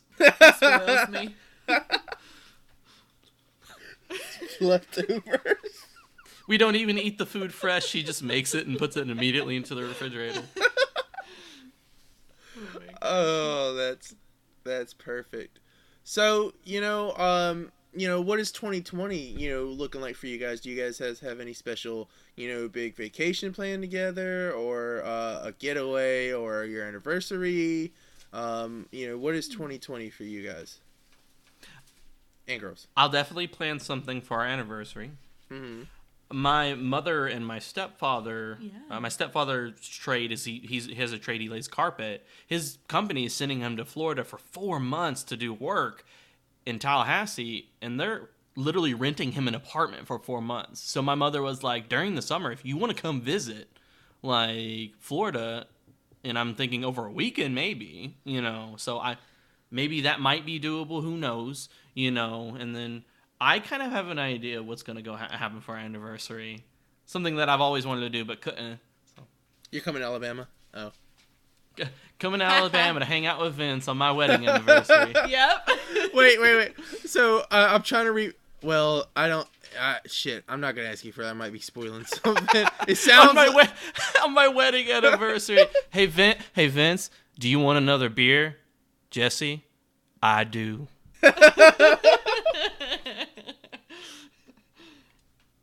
I'm sorry. What were you saying? I'm worked up. I'm worked up. Well, I was like, shit. Is he trying to say something without saying? I'm like, is he got a surprise up his sleeve that I don't know? Yeah, I'm like wanting to ask too. But... No. I was just completely being rude. No, before that. Yeah, like... before that, you were talking about Florida and stuff. I'm like, you're like, I know what's gonna happen, and then I'm like, he's got a surprise. Yeah, you said I was going to make some plans that I've been wanting to do for a while now for our anniversary. I ain't talking about that. That's a surprise. Okay. So all right. Well, that's just making sure. Yeah. But so, like, you know, what else? You know, you got, you know, it's 2020. All the holidays reset. You know, well, you guys get anything big besides the anniversary, or? I don't think as of now. I mean, like you said, going to Florida possibly. We just got back from our vacation in Indiana, seeing our family and stuff, so we're kind of tapped out, I guess. I don't know. Yeah. And from, like, you know, like a life standpoint, I'll be focusing on the podcasting a whole lot more, considering starting my own business. I don't want to really go into that because, you know, the more you talk about something before you do it, the more foolish you look happens, you know, if it doesn't happen, it makes you look foolish. But I was really considering that. Dancing, for example. Yeah. And then what do you, as far as like professionally, what are you working towards this year? What's your like big goal?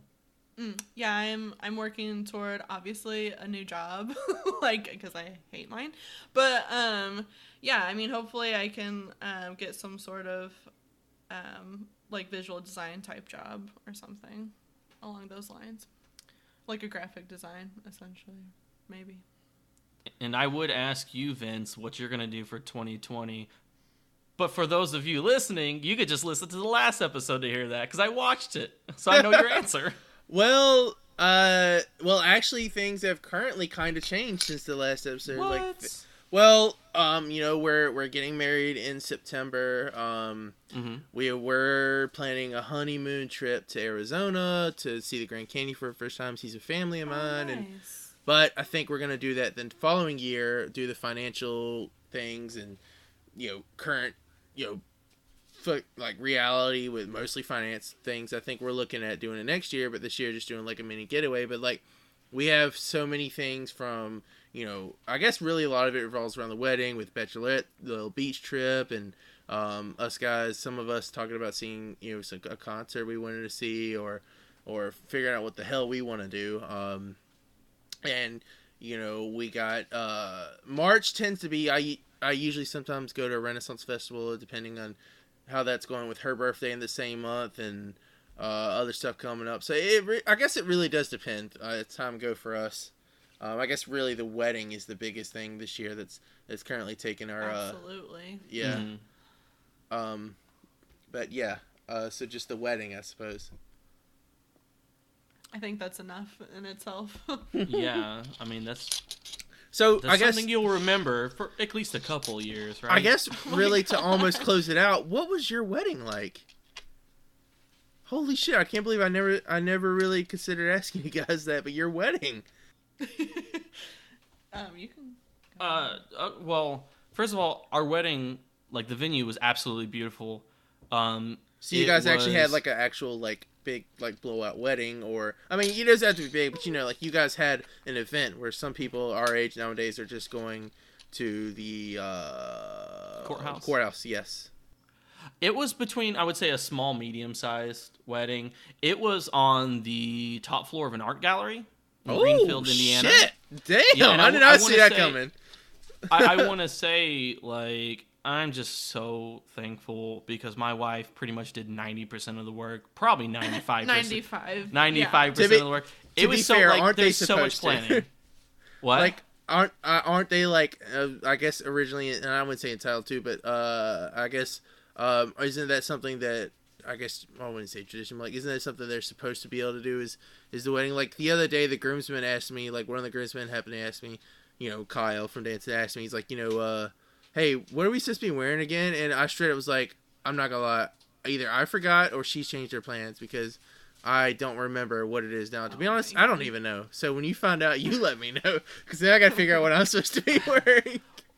Well, I think very stressful. It is. No, so stressful. I understand what you're going through, and I kind of had the same mindset going into it. I never thought about it before.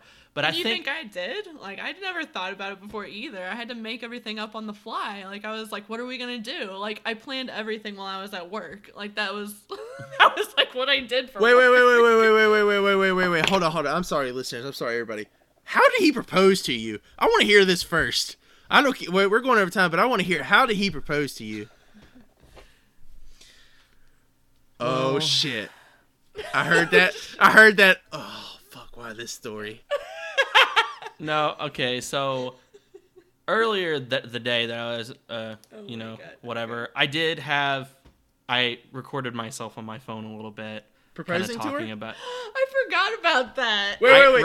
I recorded myself talking about it beforehand so that we can listen to it after I proposed. Holy shit. I want to hear this. Okay, keep going. And then I had so there's this thing behind her college in Oneonta that's there's this hill that's it's like a giant flat rock, and what was it called? It's like a hiking trail. It was called Table Rock. And it's this giant flat rock that when you're up there, you could see the entire like Oneonta kind of valley, and you could see the whole town and everything. And I wanted to propose to her up there, and I was nervous. I had the ring. I paid off the ring. I was super happy about that. And then, you know, I was super excited. And then it fucking poured down rain. Oh, shit. But I couldn't wait. I couldn't wait any longer. So I proposed to her in our kitchen. So, like, you heard it was going to rain and you're like, well, I guess we can't go there. So, like, from my point of view, like, I just got home. Like, he came out to see me. Like, I came back from work. Like, it was raining. Like, and he was like, do you want to go on a walk or something? I was like, it's kind of raining. Like, I don't really want to. Like, I'm tired, you know. And then, you know, came back in. Like, he was down on one knee in the kitchen. I'm like, wait, what's happening right now? We're either going on that walk or you're marrying. Or you're but no, I was like, I can't wait any longer. You know, we'd lived together for a while then. We had been together for a while then. And I was like, I'm going to propose to her right now, right? And, you know, I kind of like threw out my thought of like what I wanted to do. And I showed her the videos later, and we went out to eat afterwards. And like, in hindsight, I'm always like, wow, I could have did like a whole lot better, you know? But no, did she cry? Did you cry, Teresa? I don't think.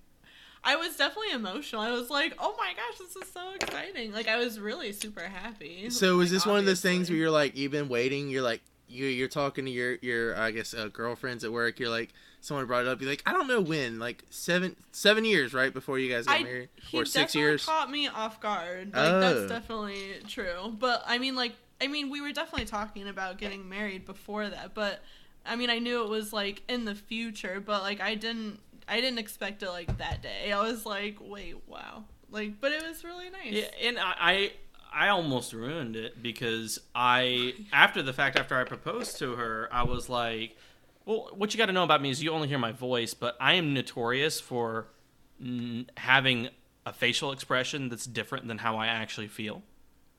That being said, I was so like overwhelmed with emotion instead of just expressing how I felt. That's right. When we went to dinner, she was like, oh, I'm so happy. And I was like, I'm really happy too. He just kept saying like things like, I have a really bad headache and stuff like that. It's like, okay. And I was just like, I was blank faced. I was like super really happy. I really was. But I was so overwhelmed with emotion that I was like blank faced the entire time. And, you know, way after the fact, I was like, you know, I was really, honestly, I was just like overwhelmed with emotion. I was super happy. Like my heart was like racing all the way up into that point. So when it finally happened, I was just like, everything is fine now. I did what I set out to do, and, you know, this dinner is lovely. All right, okay, so the wedding. Let's get back to the... Whoa, hold on, wait, before we go to the wedding. So, Brendalyn and I are in our 1 year... Shit, I'm gonna get fucked up in a minute for getting this wrong. 2 year anniversary we went to Tennessee this past year. For our first time, my first time, and her first time going to Pigeon Forge. And my plan, I honestly didn't have a plan. I bought the ring months before. You know, I talked to all the groomsmen and everybody in my life. I was like, look, I'm gonna marry her. I got the ring. She doesn't like any jewelry. She hates metal jewelry. So I got her, shout out to Groove Life, I got her a really nice, like, it was inexpensive, but it was still like a little costly at the time, but like, a sort of rubber ring, but it's like an actual nice little rubber ring, like with a, like, it was silicone ring. I got her one of those because I'm like, if she doesn't wear it, I'm not out of too much money, because I swear to God, I bought her necklaces, my grandmother's bought her necklaces. I mean, we've bought her all sorts of jewelry she will not wear. The only thing she will remotely wear is earrings, and even then it has to be a special occasion to wear a certain earring. So I got her that ring months before that, right? I had it. I've been keeping it in secret. I got her a little case. It even says, you know, like some little... shit. I was like, if she doesn't wear this ring, I'm gonna be okay. But she gets the point. I want to marry her. So we go to Pigeon Forge. Everyone's been asking me for them. What's your plan? I'm like, to be honest, I'm just gonna wing it. When I get to Tennessee, I'll figure it out. So for those of you that've been to Tennessee, we stayed in a really semi nice hotel in Pigeon Forge. We went to very different scenic routes, different places. Have you guys ever been to Pigeon Forge? No, I don't even know what that is. It's. I guess you would say it's more of like a tourist attraction, but I would say it's not. It's like on the outskirts of Smoky Mountain. It's this like really nice city. They have all sorts of shit. They're really cool. Like there's a Hard Rock Cafe, which we still don't get to go to. There's so many different hotels, restaurants, of course, different themed amusement shops, roller coasters. I mean, it's just it's really pretty too. So. Yes. We went everywhere. I was like, no, not here, not here, not here. There was times where I may or may not have had it in my pocket ready, right? I think like still maybe even our first day there. So, yeah. So we went to Smoky Mountains. We went to the actual Smoky Mountains is fucking huge though. I found that out first time going there. It'll take longer than a day just to go around that place. I'm gonna be honest. But we went to like the entrance. And what felt like hours into Smoky Mountain. But we went into a good amount, rode in, saw a lot of stuff. And then I think either because of timing or weather, we were turning around. And, like, we had pulled to the side of the road. And I was like, you know, I was trying to find somewhere where we were alone. Not that I wouldn't want to do it in front of people, but she would have been more focused on the people around her than the actual situation at the time. Gotcha.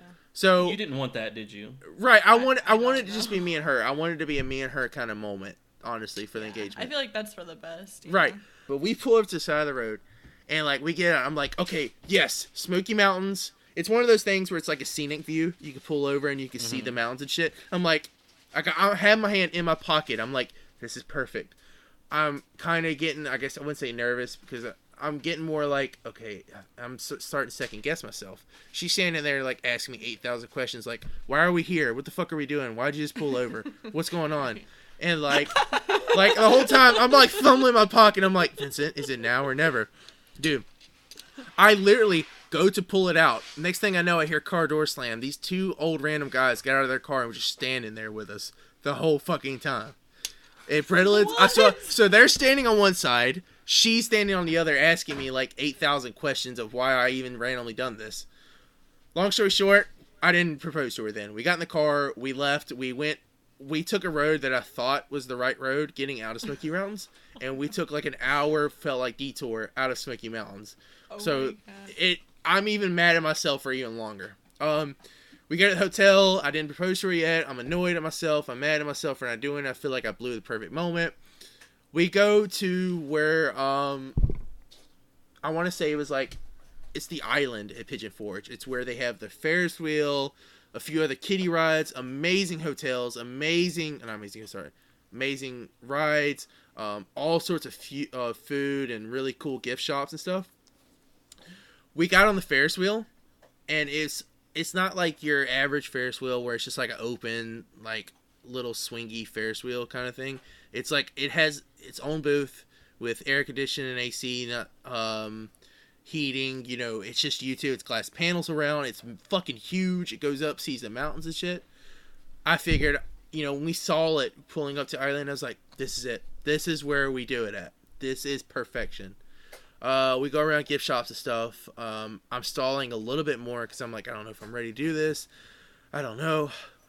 We walk up to the roller coaster, and first thing they do is Ferris wheel, they take horrible pictures of you, it felt like. Yeah.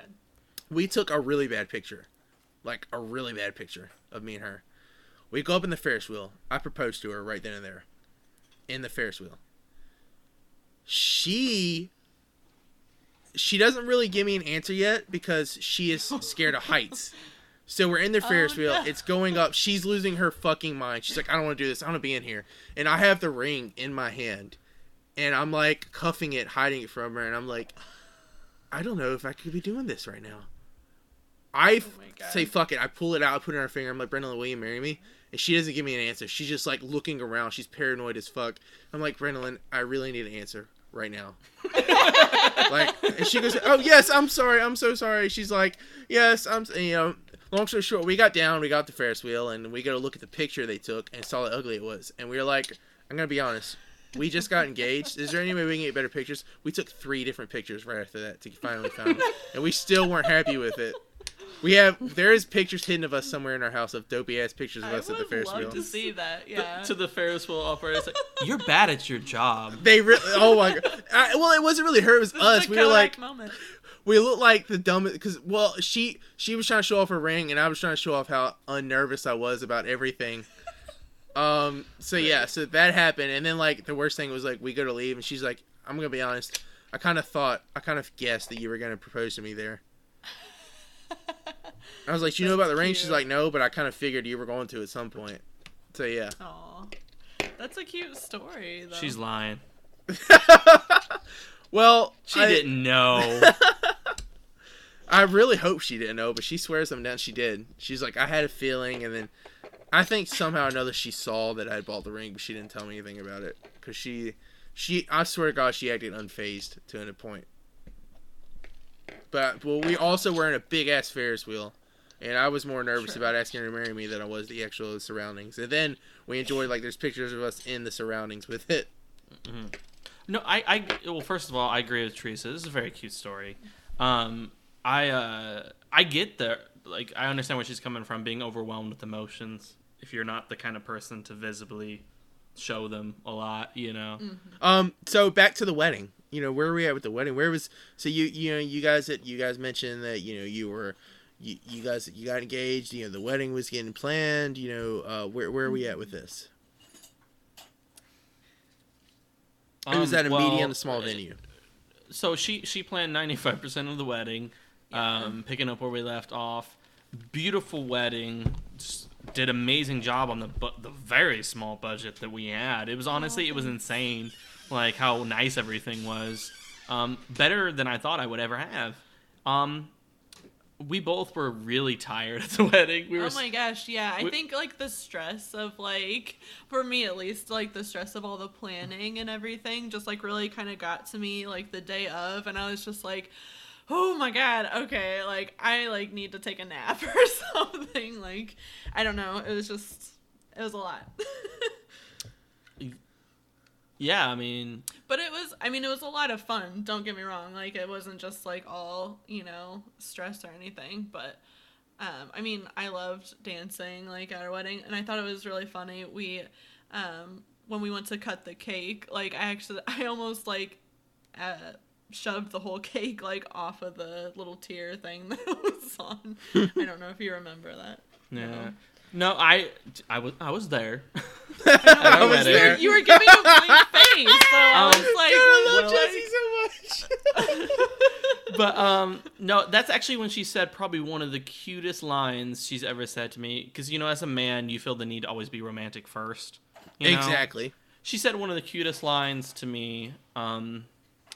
What'd you say? We were cutting the cake, and what did I say is more of the thing. I know what you said. Yeah, I can't remember what you said. I was like, I don't know if I can, like, I don't know how to cut this cake, you know, like, I don't know how to, like, make this work. Like, I don't know how to do this or something. I don't know how to do this. And she was like, she grabbed my hand and she was like, we'll do it together. Like, and we both cut the cake together. And it was good. It was a very, very sweet moment. I was like, aw. It really touched me, poor old heart. It was funny because in my mind, I was just like, we're just literally going to cut this cake together. Like, that's why I grabbed your hand. But you, like, took it to, like, a really sweet place. So I really appreciate that. That shows you how, like weird I am when it comes to emotions. She says something nonchalantly, so, and I'm like, you just changed my life. No, I honestly thought that was so cute. Like, really. Yeah, like... Like, she, yeah, like, I'm so stupid when it comes to stuff like that. She could say something really, really nonchalant, and I take it, like, the wrong way. I'm just like, that's, like, the sweetest thing. And you're just like, and she's just like, you passed me the ketchup, and I just said thank you, you know. Right.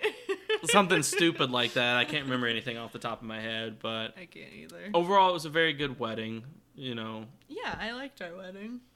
I'm staring at a picture of it right now, actually. Do you two have a song? Like a particular song? Mm-hmm. Yeah, I'd say. Is that it? Is that all we're going to get? I'm kind of like waiting to see what he said. I know, right? I was like, we looked at each other, and then for a second, I was like, shit, I know. And then like I looked over at her, and then for a second, I was like, oh fuck, I hope I know. Like, oh man, I'm trying to think of the name. I think there's a few songs that are kind of our song. Like, yeah, I'm okay. You know what? I'll give you three. I'll give you three. Okay, no, that's good. Well, okay. Well, how about this? We'll say the first one. We'll say it at the same time to see how well that shit works. Oh shit! This is gonna be the best part. This is gonna be my favorite part. All right, please. Okay. Wait. Don't say who it's by. Just say the name of the song. I'm trying to remember the name of the song. Like, does it have to be the song you dance to? Did you? I'm assuming there's a particular song, or is that just like cliche weddings things that I'm just used to? No, it was at our wedding. Okay, no, I got it. Let's go. So I'll say 3, 2, 1, and then we'll say it. Okay. Okay. 3, 2, 1. Roses. Oh, yeah. Okay. What? I almost said that. No, I literally almost said roses. But then I was like, maybe he's gonna talk about the one from our wedding. No. Okay. So. Okay, that was originally my first one. Literally, okay. That was. Okay. All right. Let's break down both of these songs. I was trying to guess what he was gonna say, and then it backfired. Okay, but Roses was definitely on the list for me too. I thought that was like that is Roses by Chainsmokers, but I will name the three, and then I'll have her name the three. It's okay. Roses by Chainsmokers, Only Us by Paperwhite, and I Caught Fire by The Used. Yeah, those are all the same ones that I had too. So, like literally. Okay, so which one did you guys dance to at the wedding, or would you dance to all three? All three. We didn't put Roses on there because you thought it was controversial to have weed in there. No, okay. So there was like a line in the song. Wait. Is that the one where it's like, fuck, I want to say I heard that as a kid. It's not that old. It's not that old, yeah. Okay, well then I'm wrong. I'm wrong as fuck. Don't worry about it. I was just like I know you're like a little younger than me, but like barely. But no, there's a line in the song that said, my family's kind of religious. My grandma married us. My grandma is ordained. Oh, that's awesome, dude. Yeah, it was. Cool. She helped, you know, I have to kind of give a shout out to my grandma because my grandma's amazing. My grandma for years has at her church she has a big walk-in closet, and a barn full of wedding stuff that she lets girls who can't afford a nice wedding come and use any of her stuff for free at her church. That is fucking amazing. It really was amazing. She eventually got ordained so that she could do it more, and she always did it for free. She just had them pay the church kind of like a tithe, you know. It was nice. It's nice stuff too. And my grandma told me that we were her 50th wedding. And her final wedding that she was gonna do. That's sweet, dude. Right. That was nice. Yeah, and I do not remember what I was saying before that. Well, before we leave that subject, I just want to add in. I'm super sorry. Go ahead. What you were saying, Teresa? Oh no, sorry. I think what you were saying was like the controversial part of the song. Oh yeah, like the controversial part of "Roses" by Chainsmokers is, there's a line in the song where it says, We can waste a night with an old film. Or we can waste a night with an old. Sorry, I had to think of the song. We can waste a night with an old film. Smoke a little weed on the couch in the back room. Hide away. And I don't think people would have noticed. But people probably wouldn't have noticed. People probably wouldn't have noticed. But I was like, I don't know, you know. And it's just an awesome song about like being in the throes of just like. You know, the part of your relationship that kind of leads up to the marriage, the build up to that precipice of like we're gonna spend the rest of our life with each other. It's the times that you look back on. Yeah, it's like a very nostalgic song for sure. Right. One thing I learned about how my grandma married us is you kind of gotta watch people that are close to you marrying you because like they still have to do their job that they promised to do. Right before the part where it's like you may now kiss the bride, my grandma literally choked up and was just kind of like you know, like, and then it was Megan, Teresa's best friend, Megan. Shout out Megan. Megan. I went to her wedding too. It was awesome. Yes, beautiful wedding. My grandma choked up, and then Megan chimes in and goes, "Aren't you going to tell them to kiss each other?" Oh, she didn't want to see y'all kiss. No, she was getting choked up, like, with emotion, because it's, you know, she, like, half raised me. My grandma's, you know, kind of like, you know, like a mother figure to me. So it's like, it made it awkward for us because we were like, wait, what are we doing right now? And everyone's looking at us like, yeah. Can't let this chapstick go to waste. Right. Yeah. That's awesome.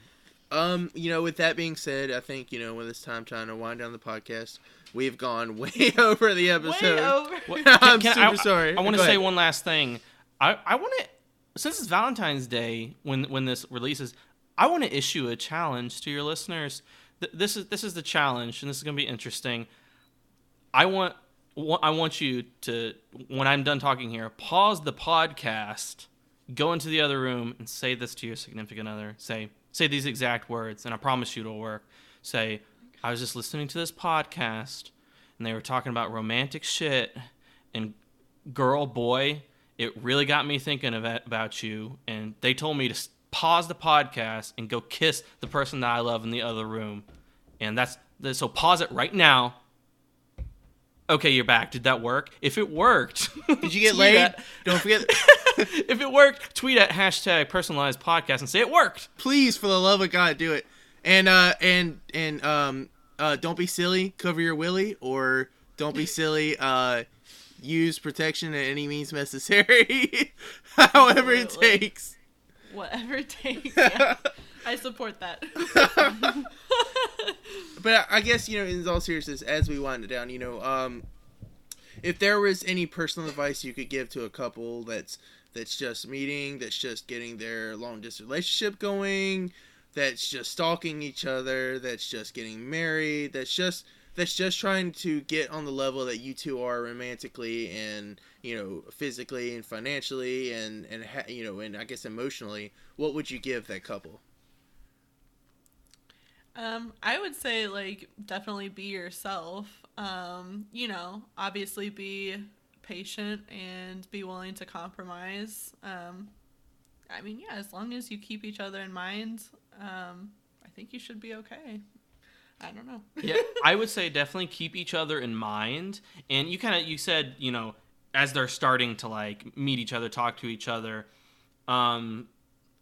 be yourself for sure. I second that. I pretty much second everything she said, but I would also add, you know, don't be afraid if you like the person, you feel like it's not working out. One of the things that I feel like was really good about me and Teresa was we were able to grow together. Was the thing, and that to me, that's what I've always told people is like we were able to grow together. She wasn't at this certain point in her life, and I was at a certain point in my life, and it worked, you know, whatever. We were both somewhat around the same points in our life, and we grew and learned things as we went and supported each other as we went. So yeah, I mean, like learning from each other's perspectives, like, you know, being able to take into consideration everything. Yeah, like growing, like you said, is definitely important, I think.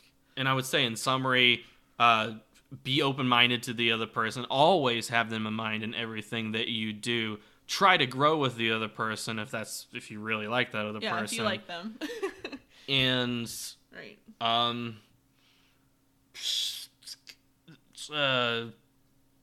Yeah, I don't know. Like, what else to say? I don't.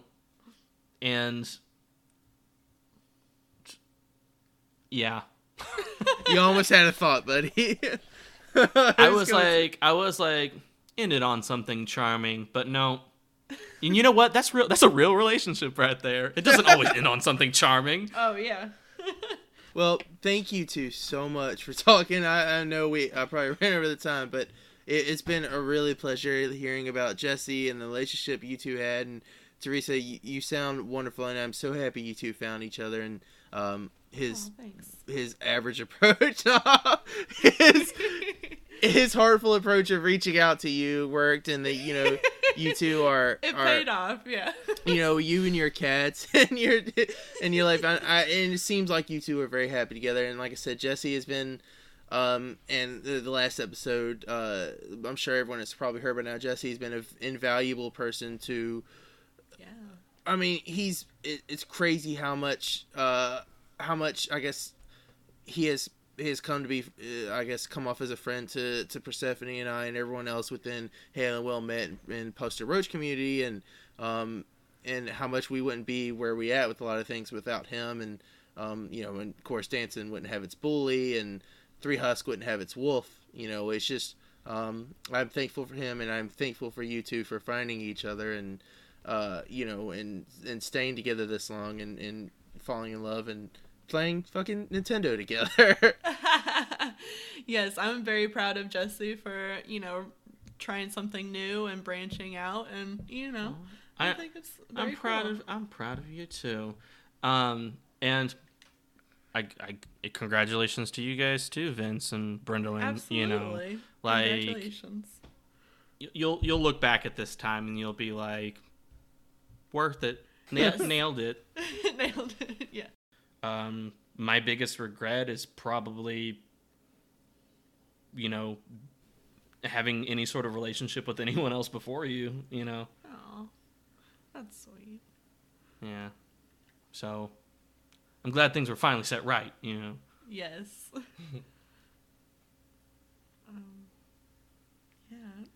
Yeah. I feel like the spotlight's on Teresa. She's like, "What? Yeah, I know. Looking at me? Don't look at me." Yeah, I mean, I don't regret anything really. As far as talking to you and the way we did everything, the way our relationship unfolded. I think we did everything exactly how, how we should, and I think we've learns how to handle ourselves a lot better and, with each other. And yeah, I think our love has grown into something a lot bigger than, we could have foreseen even, a few years ago. Absolutely. It's like we went from being kids to being adults with each other, Yeah, exactly. Which is what it feels like looking back on it. Like, oh, those young kids, you know. Now we have responsibilities. Two cats. God, yes! Yes! Yes. Yeah. So, I guess, happy Valentine's Day, you two. Happy Valentine's Day to you also. To you too. Hi, my name is Karen Heimdahl from the Y2K audio drama. I would like to wish you a very happy Valentine's Day. And here's Cat for my show, also wanting to talk a little tiny bit about Valentine's Day. Hope you have a great day.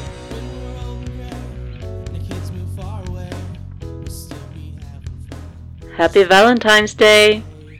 In Swedish, it's All Hearts Day, which I love. It gets me thinking about all the people I love and not just one romantic partner.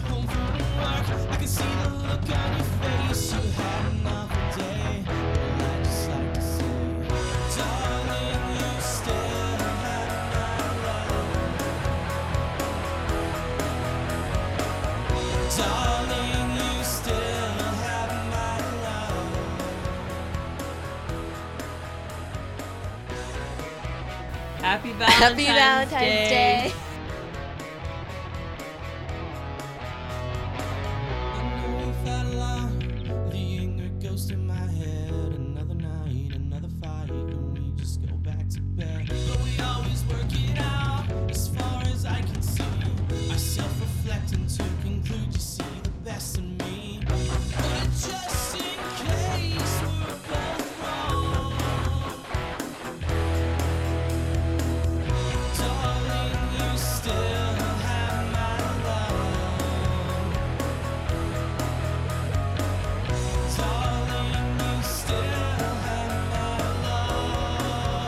I'm going to say happy Valentine's Day to you, your wife, your girlfriend, your boyfriend, your husband, your mother, your father, your brother, your sister. Nah, that is a little weird. Look, you know what? Yeah, your brother, your sister, your friends, your dogs. Happy Valentine's Day, everyone. Seriously.